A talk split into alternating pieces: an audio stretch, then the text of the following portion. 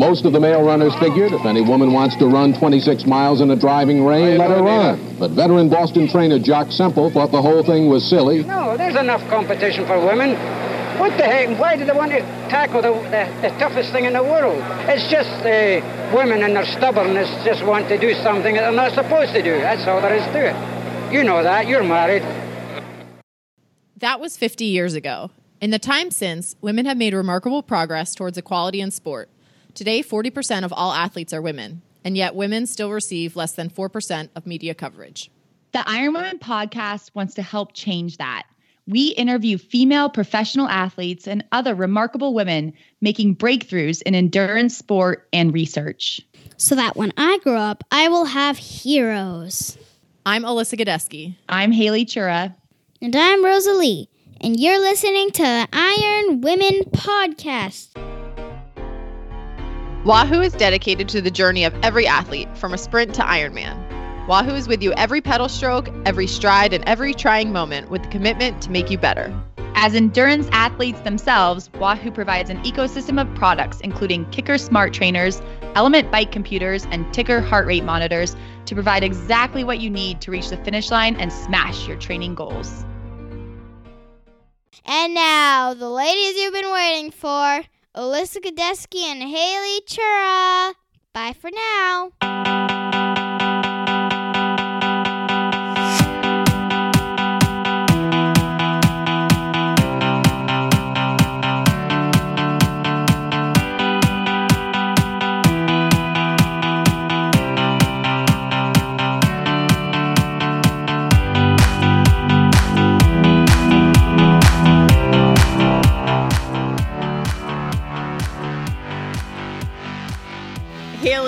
Checked and double checked, and it is race week for you. So, how are you doing?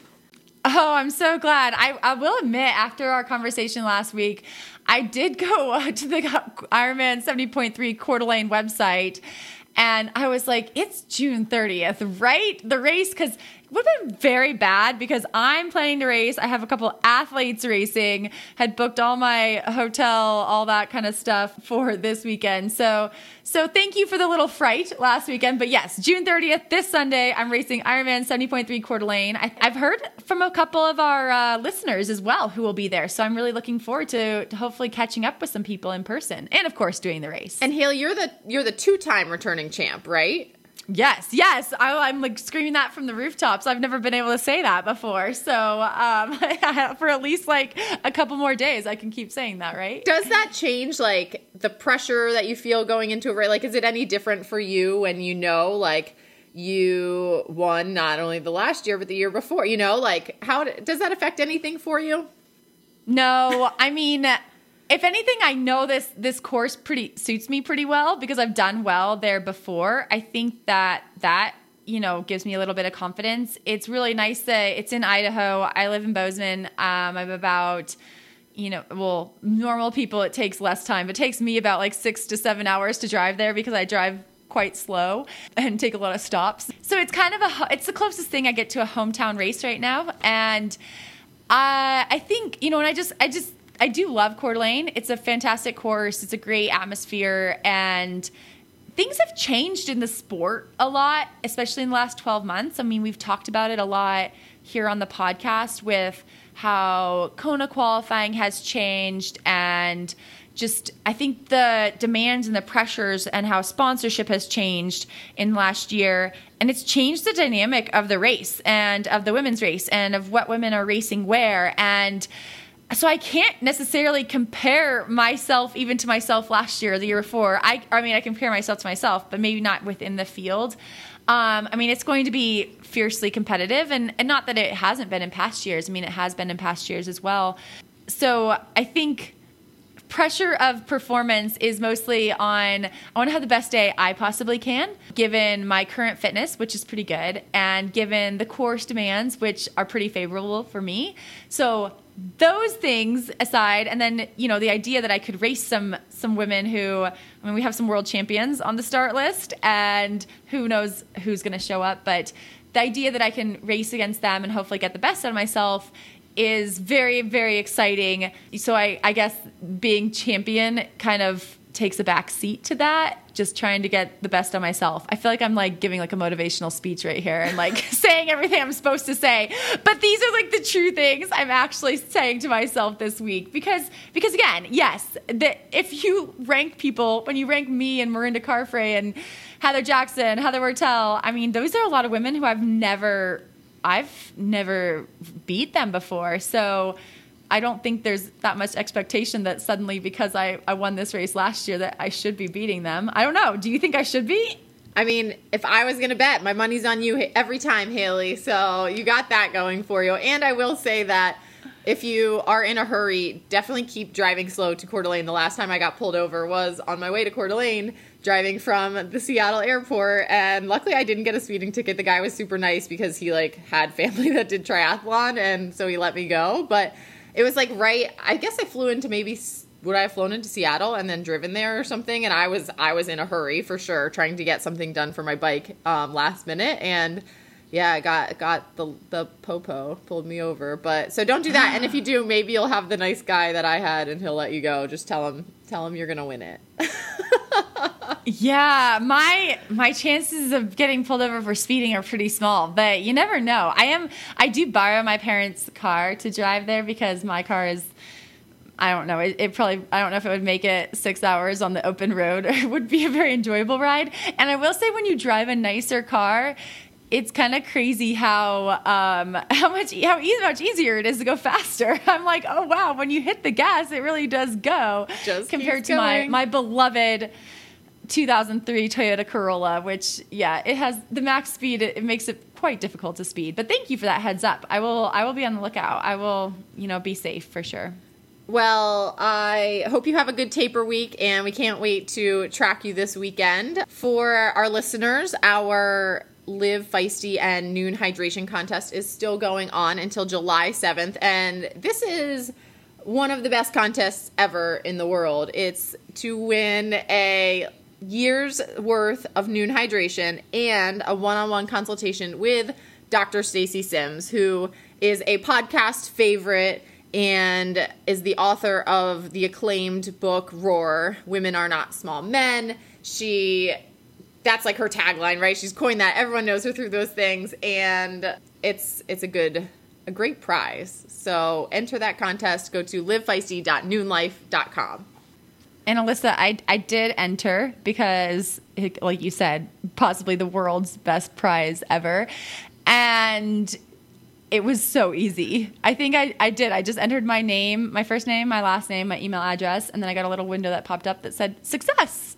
So it made me feel pretty good about myself. So yeah, so hopefully no one else enters, so then I win. No, hopefully a lot of people enter. Definitely everyone go and enter because it is a great prize and, and I like competition no excuses not to and it's that easy as as haley says and it's another opportunity to be like haley because she entered so you can be like haley and enter too and haley we aren't going to go through any mailbags so thank you to people who have sent in questions keep sending them in to ironwomenpodcast at gmail.com um, but we have a full interview up for you guys so we are just going to keep rolling through actually into that interview and a little bit of a connection in issue with the internet um, for this one, so just bear with us on and please be patient. So with that, but I think our lovely editor Erin did an amazing job with it, the best that she can. Sometimes we make her life a little more complicated.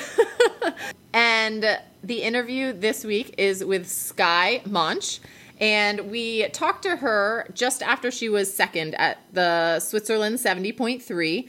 Um, and prior to that, this year, she was second in Chattanooga 70.3, fourth at St. George 70.3.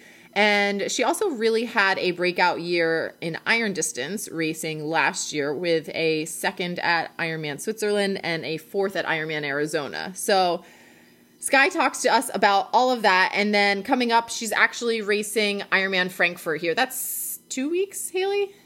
No, this, this weekend. weekend. Oh, all the racing. I'm all confused. I'm like, see, I'm, I'm gonna get you. you a race calendar. when I'm not racing Christmas. for a while, I'm telling you, I'm just like, no one's racing for a while. Everyone, where you're racing yesterday. So, but anyway, really great interview um, here with Skye that you can listen to after a word from our sponsors. Hey, Alyssa, have you ever come out of a race with a really bad sunburn? I sure have. My very first Kona, I'll never forget. It was awful. Well, I think I have a product for you. Zealios Sun Barrier SPF 45 is a zinc based and water resistant sunscreen. It's long lasting, oil free, and won't sting your eyes. I've used it and it works great. I'll have to try it because I have heard that Zealios products are designed and tested by champion triathletes like Heather Jackson, Linsey Corbin, Jesse Thomas, and Rachel McBride. Wait, did you forget someone? Oh, that's right, and our very own Haley Chura. Well, Zealios products are made with high quality and long lasting ingredients to stand the test of the hottest days, sweatiest training sessions, and toughest elements. They give athletes like us confidence and peace of mind to perform at our best without worrying about our skin or hair products. The products you won't want to train or compete without are the Sun Barrier SPF 45, the Twixt Chamois Cream, Swim and Sport shower products, and the body lotion. You can use the code IRONWOMEN at teamzealios.com to get 20% off. Hi, Skye. Welcome to the Iron Women podcast. Hi, thanks for having me. So, we're super excited to be chatting with you fresh off your second place finish at Ironman 70.3 Switzerland just yesterday. You finished only seven minutes behind the multi time defending Ironman and Ironman 70.3 world champion Daniela Ryf. And I think most people familiar with our sport would agree that being only seven minutes behind Daniela is a really good day. How do you feel about your race? How excited was I? Honestly, that was my third race, third 70.3 in six weeks. And which was quite a bit of racing, but I was I was up for it. I was good for it. So to be able to come in on my third race and still put together a really strong day, you know, keep it together physically and mentally. Yeah, I mean, I was super excited. So uh, racing in Switzerland's amazing. So it was kind of funny checking in my bike. All the Swiss volunteers were like, "Oh, you're going to be chasing Daniela." So yeah, I was just chasing Daniela all day, and yeah, good day. So I'm I'm happy. And what is that like to race Daniela like in her home country? I mean, is it different? Like, do you feel like you're going in and that's the goal to like minimize that gap to Daniela, or are you like, hey, I'm going to give her a race, make her work for it? yeah, I mean, any given race guarantee, you know, Daniela being the world champion and Switzerland fan favorites.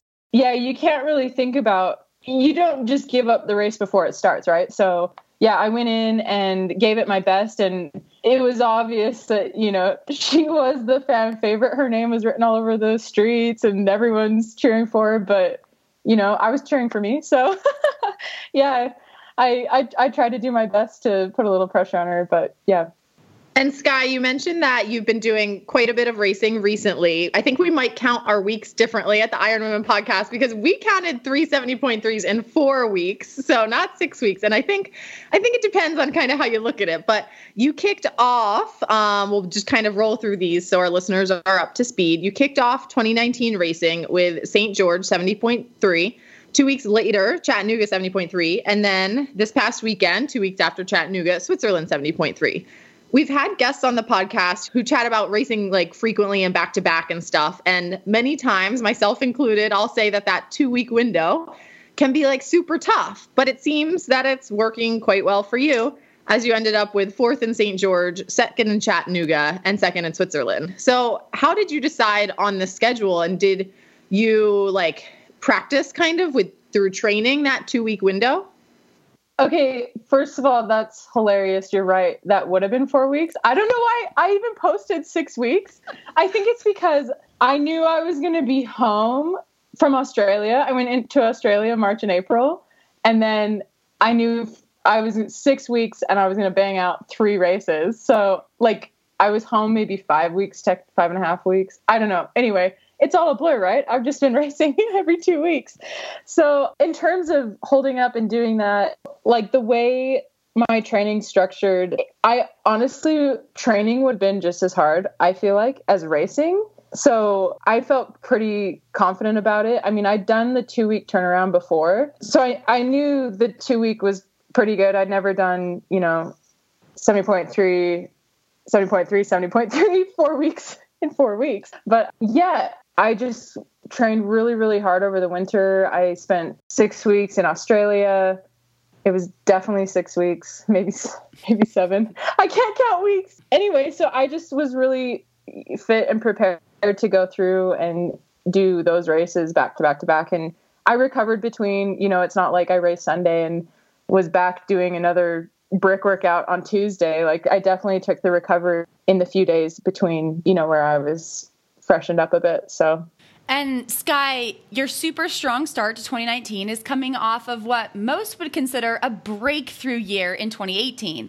I believe you had your first Ironman branded pro podium with a third place finish at last year's Switzerland 70.3. You followed that up with a second at Ironman Switzerland in July and a third at Santa Cruz 70.3 in September.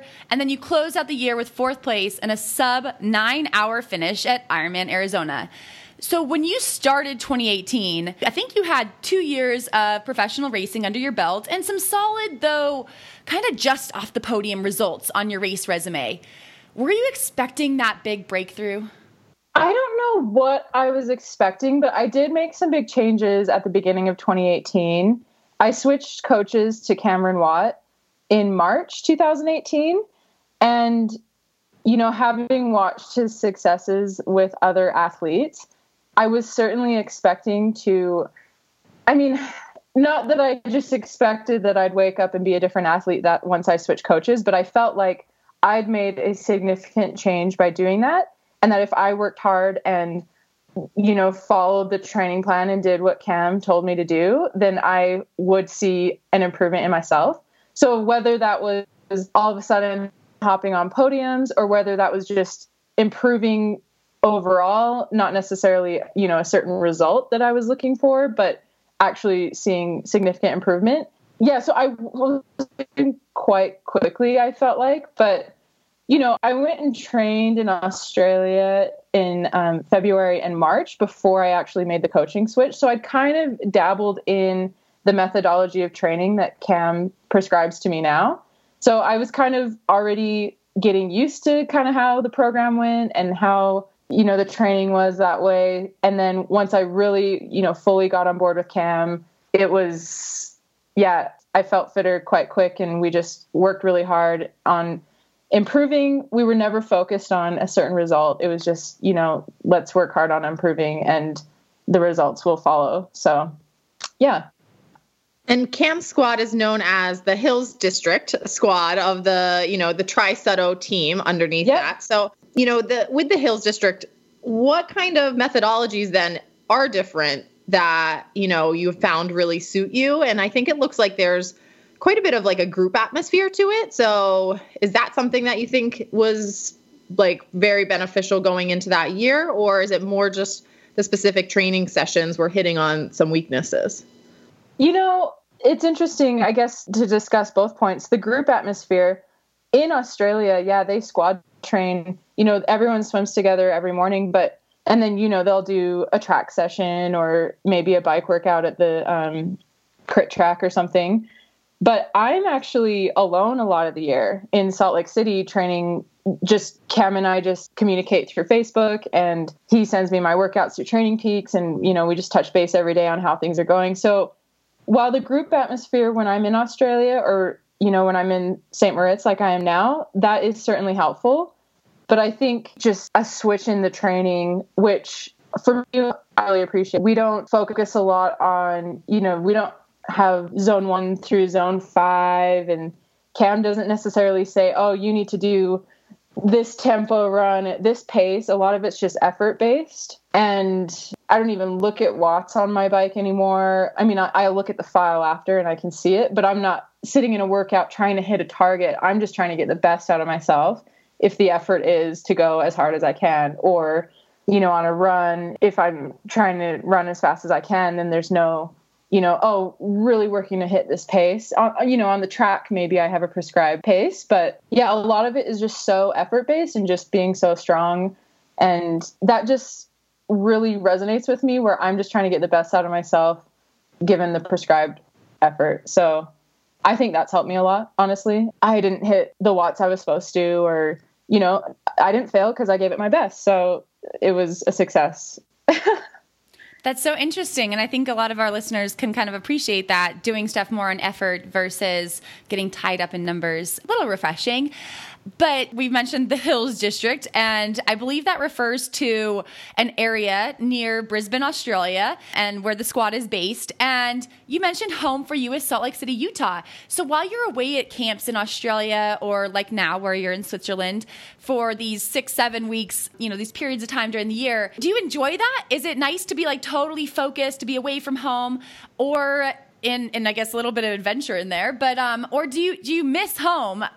Yeah, that's a good question. I would say it's a mix of both. Honestly, my favorite part about going away, well, one, I love that I get to meet new people and see new places. But in terms of focusing on the training, like I love the focus that I can put in a training when I'm away because there's no one asking for my time. The only, like, I mean, I call my husband and I stay in touch with my husband and we FaceTime and all that. And, but there's no one else, you know, there's not friends and family around to go to dinner or to know, you know, I don't have to tell anyone no because I'm not even around to do anything. And, you know, obviously I love my friends and family back at home, but when training is really, really hard, you just can't do everything. So you can't go to all the dinners or all the yeah, going away is nice to really focus, but certainly I do love being at home. I do really well at home and training alone I do well and I have a I have a great setup there, and you know my husband's really supportive, and it's nice that I can spend time with him when I'm at home. But yeah, it's a mix. I certainly enjoy going away, but I do like to be home, and you know I start every trip focused on the trip, but I'm also excited to get back home. So I wouldn't want to be gone much longer than six or seven weeks at a time, at least if my husband's not with me. So and Skye, we talked with your training buddy and many time Ironman champion and Kona podium finisher, Sarah Crowley, a few months mm-hmm. ago. And yeah. she talked about her swim improvements in recent years and credited it to a total revamp of her swim stroke that had her swimming, you know, way slower for a while, but then she got faster when she found the hmm. speed mm. and everything kind of clicked. So, did you find something similar? Like, did you have to kind of have your technique looked at like that? And is that something that everyone would go through when they join the squad? I think that totally depends on the type of swimmer you are already. So it's not like, oh, if you join Cam Squad, he's going to completely change your stroke. Like if Haley joined Cam Squad, there's no way he would be like, all right, Haley, we're just going to redo this. Like, you know, Haley knows how to swim. So yeah, it, it depends on the type of swimmer you are. I do not have a swimming background. Like I didn't start actually doing swim workouts until 2015, like coach swim workouts. So for me, it made sense for him to work on my stroke. I don't feel like it was a complete reconstruction. And maybe that's because I wasn't with him every single day like Sarah was in Australia. So maybe I didn't get the day in and day out little tweaks here and there. I certainly got the tweaks and the instruction and the cues, you know, the things to work on and, you know, different gear to use. You know, like he handed me a set of paddles and a pull boy and you know, we use the band a lot. But yeah, I do have a stroke similar to Sarah's now. It's certainly changed, but I don't feel like I got I I don't feel like I went backwards first. I think I just improved what I had already kind of been working on. So, yeah. And speaking of Sarah Crowley, I think I'm, I'm, correct me if I'm wrong in the, my assumptions here, but I think she was kind of the catalyst for you joining the Hills District squad because you two became friends yeah. when you would train yeah. together in, or she, I guess she would come train in Park City, Utah, do like a Kona altitude camp. Can you tell us about your relationship? And and yeah, is it right that you guys are friends and training partners? Yeah, you, that's a correct assumption. yeah, Sarah and Cam are like my first Australian friends, really. So it's great. Um, yeah, they came in 2016 to Park City for the first time, and that's how I met Cam and Sarah. And that's really before there even was a Hills District. It was just Cam and Sarah. So yeah, we met then and we trained together that summer and then we stayed in touch, you know, throughout the year, social media or just a, a, a Facebook message here and there. And then they came back again in 2017. So, you know, we trained together again that summer. And, you know, every time you see someone, you you kind of build a better friendship. I think we raced together in 2017. We went and did um, ITU Worlds in Penticton, and yeah, so that's always a good bonding experience. So we've just kind of built the relationship throughout the years. And then when I went to Australia, you know, Sarah was very supportive and encouraging, like, hey, you know, Salt Lake winters aren't exactly conducive to training outside. and yeah, so then I went and we've just, yeah, continually become really good friends. I love her beagles the way I love my own dog, you know. So yeah, I don't other than that, we're great friends. We train together. You know, I think we can help push each other in sessions and we're both accountants. We have a lot in common, honestly. So it's fun for us to chat and relate on things. I do think it's funny how you can become quite close and good friends with people that you maybe only see a couple times a year for like a little stint of time, but mm-hmm. through social media and everything these days, like you're able to stay in touch. And I, I think a lot of us can relate to that. But this yeah. is a, a, bit of a pivot. Um, we do want to talk a little bit about your start in sport because it's quite inspiring. I think our listeners will appreciate it. Yeah. You, you grew up running and you even ran your first marathon when you were only 16, which I'd love to like how did you even get into that? Was that like you, something you were doing to be competitive or was that something you were like, you know, I think I've run a lot. I'm just to go run a marathon at 16? Yeah, I started running from a really young age and I I really enjoyed it. And then the distance running full on addiction started in high school when my neighbor across the street, I think she's uh she might be 10 to 12 years older than me. I if she ever listens to this, I I don't I'm not sure what her age is, but she was so kind. She was in her 20s at the time. And she knew I liked running and she was into running marathons and she just said one time like, "Hey, well, would you ever want to run with me? Like, I'm, you know, I'm training for the Salt Lake Marathon and I've always enjoyed a challenge." So, I was like, "Yeah, definitely." And that's how the marathon came about. It was totally because of this neighbor, you know, inviting me and encouraging me to run with her, I guess. So that's when I really picked up the distance running. And seriously, I've been completely addicted since. So I love that. We have to give some yeah. kudos then to your neighbor. Hopefully she does listen totally. to this. And yeah. But we'll kind of like graze through a few things and fast forward. So after that, you raced a lot of local triathlons through college. And then you were working as a CPA, but you didn't have a coach or do your first 70.3 until 2015, when we think you were about like four or five years out of college. So, like, what yeah. made you at that point then decide to hire a coach and get a little bit more serious about swimming, biking, and running? Yeah, uh, you're you're totally right on the timeline there. So, after a few years of working in the Big Four, which is pretty, you know, exhausting and demanding, but also can just kind of wear you out or maybe not make you feel satisfied, I started to feel just that I wasn't really being challenged like even though working a ton is challenging, I wasn't being challenged in the way that I really wanted to be. Like it wasn't a satisfying challenge for me anymore. So at that point, I knew about triathlon and I, I followed the pros a little bit or whatever it was, you know, when they air that. And I just remember one year like watching it was probably Chrissie Wellington or something running on the Kona NBC special. And I remember having this feeling and thinking to myself, like, I think I could do that. And, you know, like I would need a lot of help, but I just want to do that. And I think I could do it. Cause I just, you know, I had a lot of confidence, not cocky, but just confident in myself that if I, if I really wanted to achieve something, I could.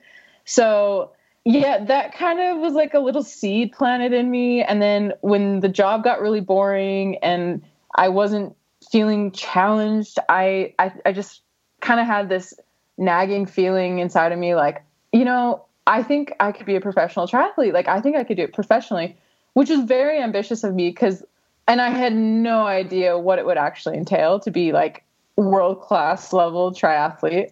But yeah, then just one day, the only way my life was going to change was if I got out up from my desk and went and talked to my boss about this.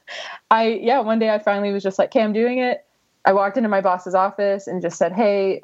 He said, "You're not quitting on me, are you?" And I said, "Not exactly, but I just really want to pursue professional triathlon and can I go on a flexible work arrangement, which is just a part-time, you know, more flexible arrangement. So fully hired a coach at that point. But I had my eyes on some local triathlon group that I'd heard of through a friend. And once he said, okay, yeah, we'll work something out, then I reached out to a coach and said, hey, I want to get serious. Yeah. And my goal was always to race professional. Like literally, I raced amateur for a year and turned professional, essentially, other than those one or two here and there throughout college and being while I was working.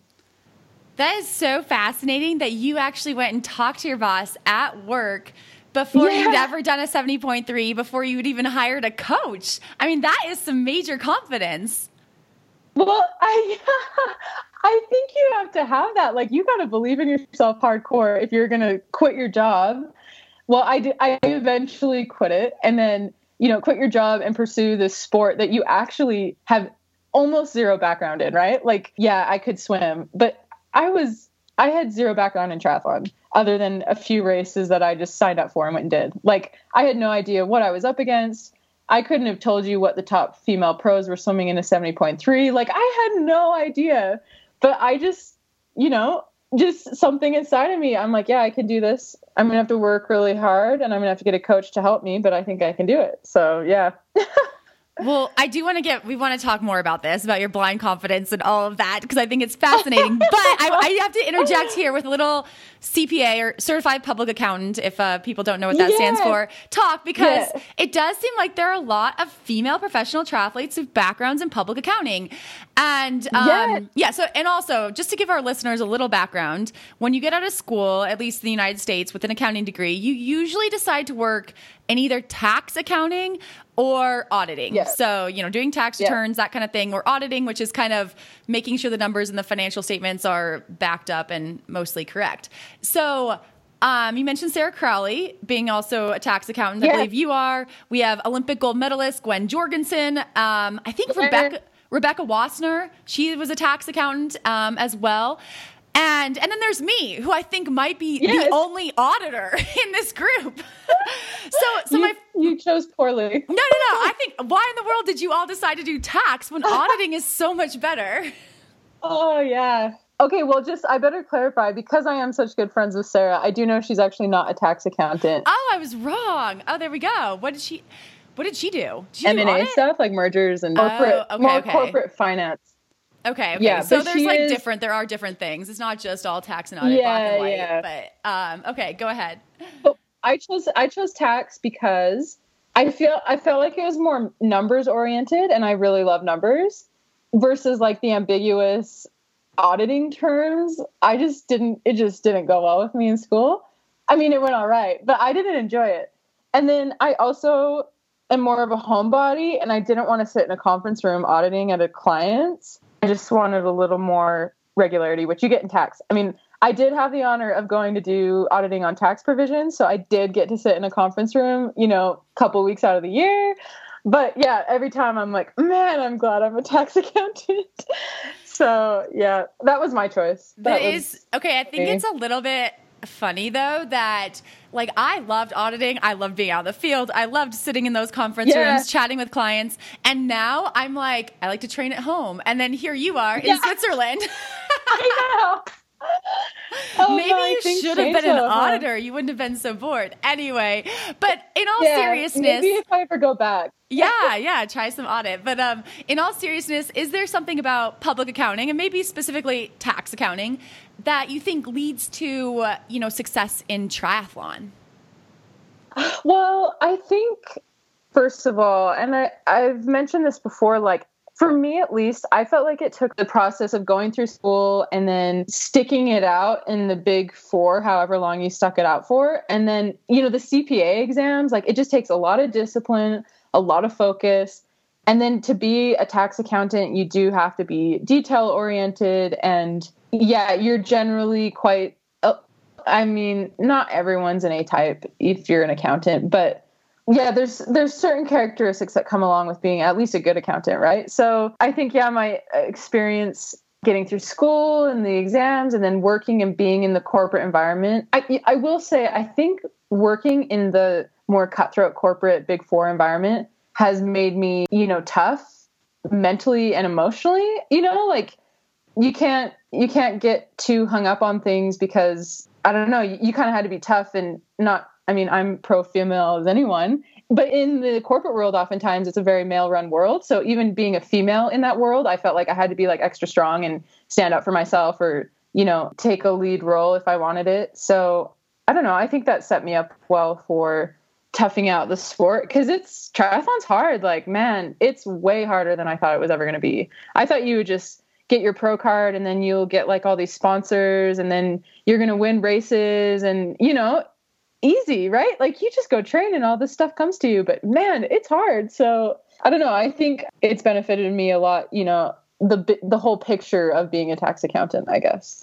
And Skye, we'll kind of go back to like you're starting the sport here, but still Yeah. in a little bit of that accounting stuff. Yeah. So you talked about how you kind of got serious in 2015, but then, you know, wasted no time taking your pro card in 2016. Yeah. And, you know, we're still digging in to figure out where you're finding this confidence from. Do you think that like being a female in a male, like, corporate environment quite often was part of that Yeah. which gave you the confidence to like be like i can do my best i can be a pro i can do this like even if you were kind of like a little fish in a big pond for a little bit but you were confident to make that jump still and do it Yeah, you know, the corporate and accounting, but honestly, my whole life I've been pretty confident in myself and not to get into, you know, family background and everything, but I had some pretty challenging childhood circumstances with my parents and that honestly I think is where it really started where I had to be very tough and independent.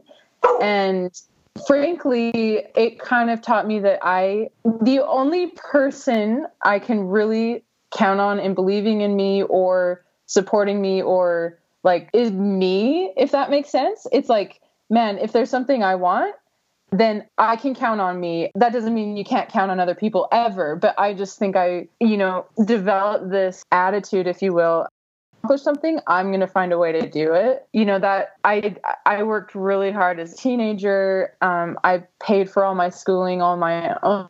Super driven. If I set my mind to something, then I figure out a way to do it. Like there is, it might be hard. It's probably actually very hard, and it's going to require a lot of hard work.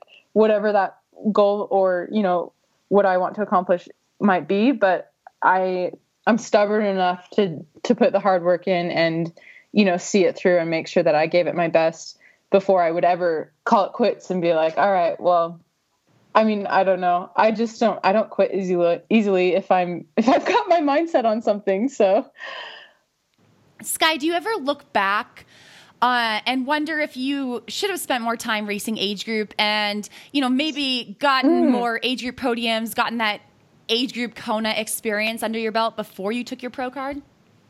Oh, that is a good question because I've thought about you know the the path I cho- chose to take to this professional world, and some of it, honestly, here's the accountant in me. Some of it, when I think about it, hindsight, the path I've taken now, I feel like I could have raced, even I even still could have raced pro, but perhaps stayed age grouper another year to actually experience it and grasp the world of triathlon a little better, even like the social media world. And yeah, I didn't do an Ironman until I took my pro card. So I'd, I've never been to Kona.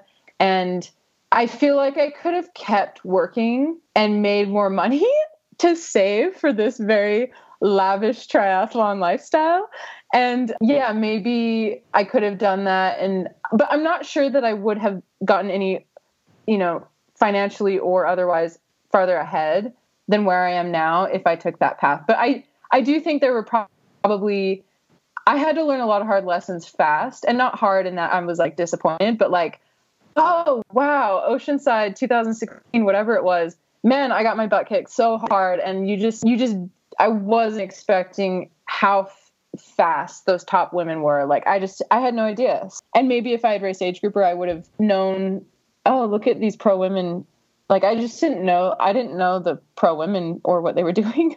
And Skye, we probably have a lot of women, or at least a few women out there listening now who maybe are sitting in, you know, the shoes that you were sitting in Yeah. uh, four or five years ago or something and thinking about going pro. But I think one thing that often holds people back is having the, the you know, the conversation in quotes and whether that's with like a partner or a boss or whatever. So Yeah. it can just be so scary. And it sounds like, you know, you kind of found the confidence to go and talk to your boss about cutting back your hours initially and and making it work for you because you wanted to pursue pro triathlon. So can you tell people what that conversation was like and like were they supportive? Obviously, you know, it sounds like they were, but Yeah. did you have like, you know, w- were there any unforeseen obstacles you had as you were kind of working through navigating all that? Yeah, good question. So, first of all, if you're considering this, the people who you'll have to have the conversations with are likely, you know, your boss or your partner, like you mentioned. And hopefully, those people know you well. And so, I don't think it was a surprise to my boss when I approached him because he, I was way into running. I was always racing half marathons and whatever. And we, you know, everyone in the office knew I was the girl who worked out all the time. So I think when I approached my bro- boss, he was not surprised and he genuinely cared about me. He could see that through my performance at the office, you know, how hard I worked even even if I maybe wasn't enjoying my job as much anymore, I still did a really good job.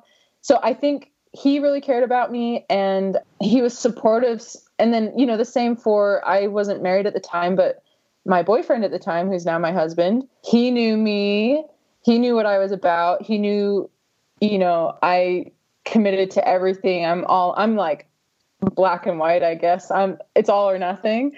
So um I think having those conversations make sure and maybe this is life in general, it's like make sure you're surrounded by people who truly support you. And then when those conversations need to happen, yeah, maybe they're going to be disappointed because they're not going to that that isn't going to fulfill their agenda perhaps with you. But in terms of obstacles i i don't feel like i had many obstacles overall. There were some struggles and haley can understand this like going part-time in public accounting is hard when like i was the only one in the office doing it. So then it's like the the days or hours i wasn't working it's like, oh, I just must be like laying around, just hanging out, and I'm out training. So you, you feel it was really hard not to feel guilty, you know, when I wasn't online.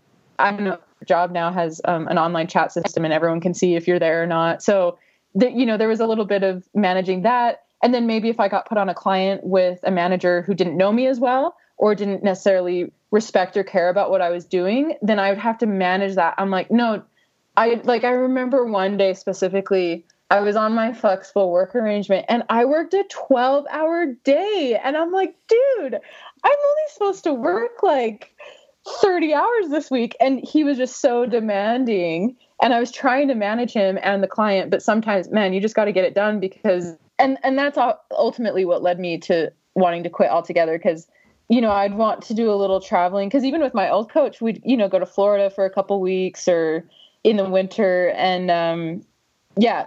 So the challenges were definitely managing it was managing people who didn't know me as well and maybe didn't understand. So yeah. Hopefully that answers the question it is so interesting to to hear about that because I think you know that is I've seen that I I didn't go part time I kind of I quit cold turkey because I'd seen a lot of times I'd seen like new like moms they took kind of they went to a flex schedule yes. and it really yes. just seemed like it was like they did you know the full amount of work they just did it in less time and got paid less yes. like that was kind of like you yes. don't get any less work it was just like okay yeah, yeah, sure do it in 30 hours instead of 40 or something yeah. or or 50 yeah. hours instead of 60 that kind of thing but it was like and we'll just pay you less so there definitely is that kind of pitfall when you do part time. But if you have really, really good, you yeah. know, support, like you said, and if you when you have the good managers or partners who do actually respect your time, but it is, it is hard, and it is that is one thing in public accounting when you are switching teams, yeah. and when anytime yeah. you're working with a client, it's hard to be like, nope, I leave at three o'clock, and they're like, what? like I got to go run. Like, don't you know? and I'm sure that's something that people deal with all the time. The guilt involved with yeah like is taking a nap taking a nap is working? And you're like yeah, yeah it is it is. yes yes i need to nap. Trust me. Yeah. But how do you manage that now? Even i know you still work part-time a little bit but like do you you know is it something you just got over? Is it something where now it's like you're better at setting boundaries? Is it something you just yeah. grow into? Yeah i mean kind of um i don't know i'm trying to say. Like my my triathlon career has certainly grown in intensity and demand. Because even with you know with cam i feel like i train more and harder so i'm like even more you know tired at the end of a day. And so I think in general, I've really learned how to manage, I guess, other people or other expectations, and whether it's actually managing that expectation or perhaps managing the feeling that I get when I have to like manage or turn something down, if that makes sense. So, yeah, I I'm just very I just have to be so transparent and you just have to not feel guilty and set boundaries and expectations very clearly. And so yeah, you know, as I've gone along, I come up with my own little like personal rules. Like for example, um I kind of made a personal rule like if I have international travel coming up 5 to 7 days prior, then I give myself the right to say no because I'm already it's so much work to get out on an international trip at least when you're leaving for 6 or 7 weeks. Like it takes so much to get organized, make sure you have everything. And I don't need to be stressing out about something that just popped up unless obviously if it's really important, then yeah, do it. You have that discretion. But for me, it's like, man, I don't need to feel guilty if I need to say no to this because I I've already got my next 5 days planned getting ready for this trip, you know. So, yeah, and then you mentioned that I still do a little work and I feel so fortunate. I've come upon um, just some super, super flexible work that I basically can say when I'll have something done, and it's pretty much project based. So I can completely manage my time. Um, it's it's just so perfect. I'm very grateful. It's not doing tax returns. It's a so you. It's just yeah. You have to figure out what works for you and have the flexibility. So I think that's really great insight to like make some rules for yourself and to realize that a lot of it comes down to managing expectations of others, you know, and once you yeah. kind of free yourself, it free it does. It probably takes a lot of the guilt off. Um Yeah. And you're just I mean, following even, like the things you know to keep you happier and Yeah. Yeah. Even with friends and family, you know, you have to set expectations and just say, you know, I'm really sorry.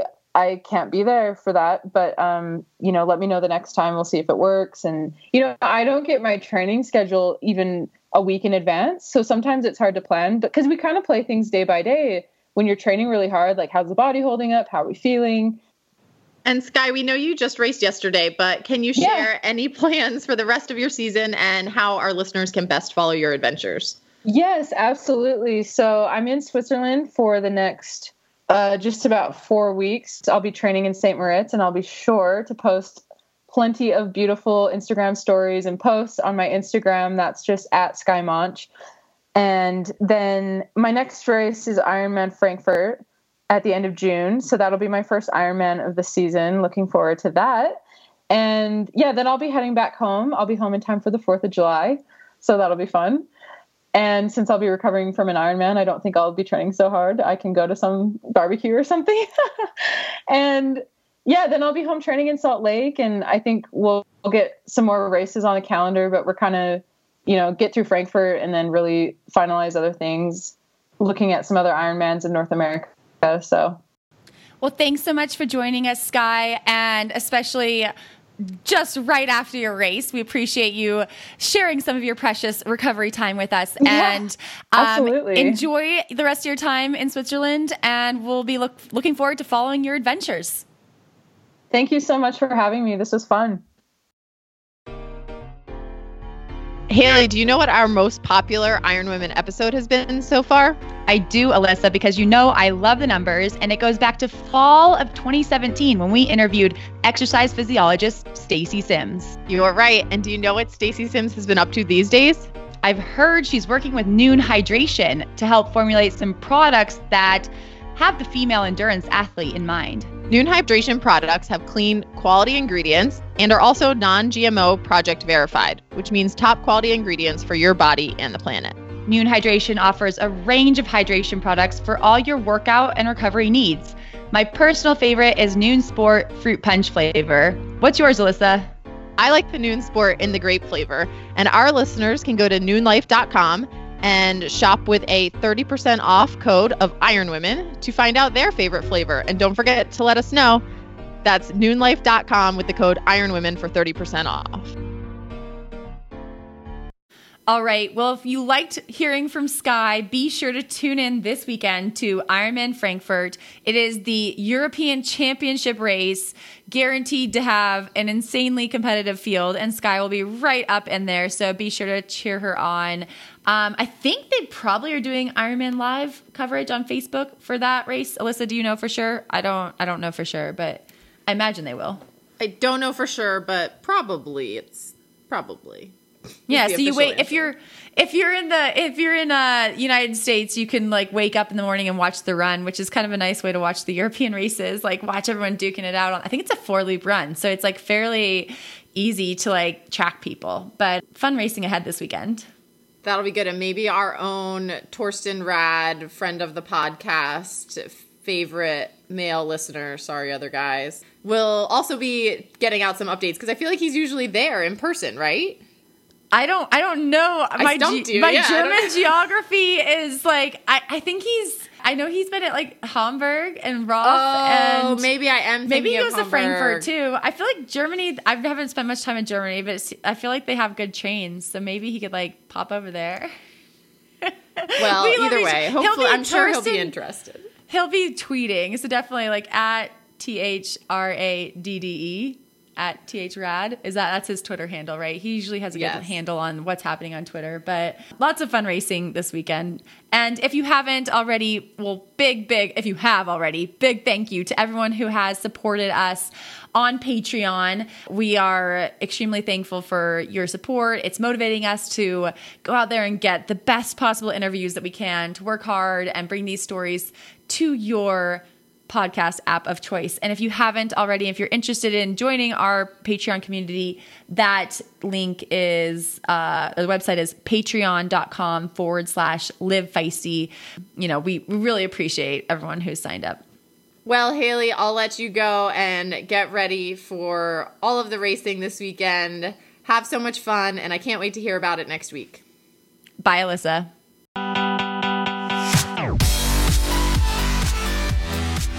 Thanks for listening to this podcast. Please subscribe, like, and comment on iTunes. My favorite podcast hosts are Alyssa Godesky and Haley Chura. My favorite editor is Aaron Hamilton. The Iron Women podcast is a Live Feisty media production. We want to thank our sponsors and partners Nuun Hydration, Wahoo Fitness, Zealios, Fen Coffee, FTC Nutrition, and Smashfest Queen.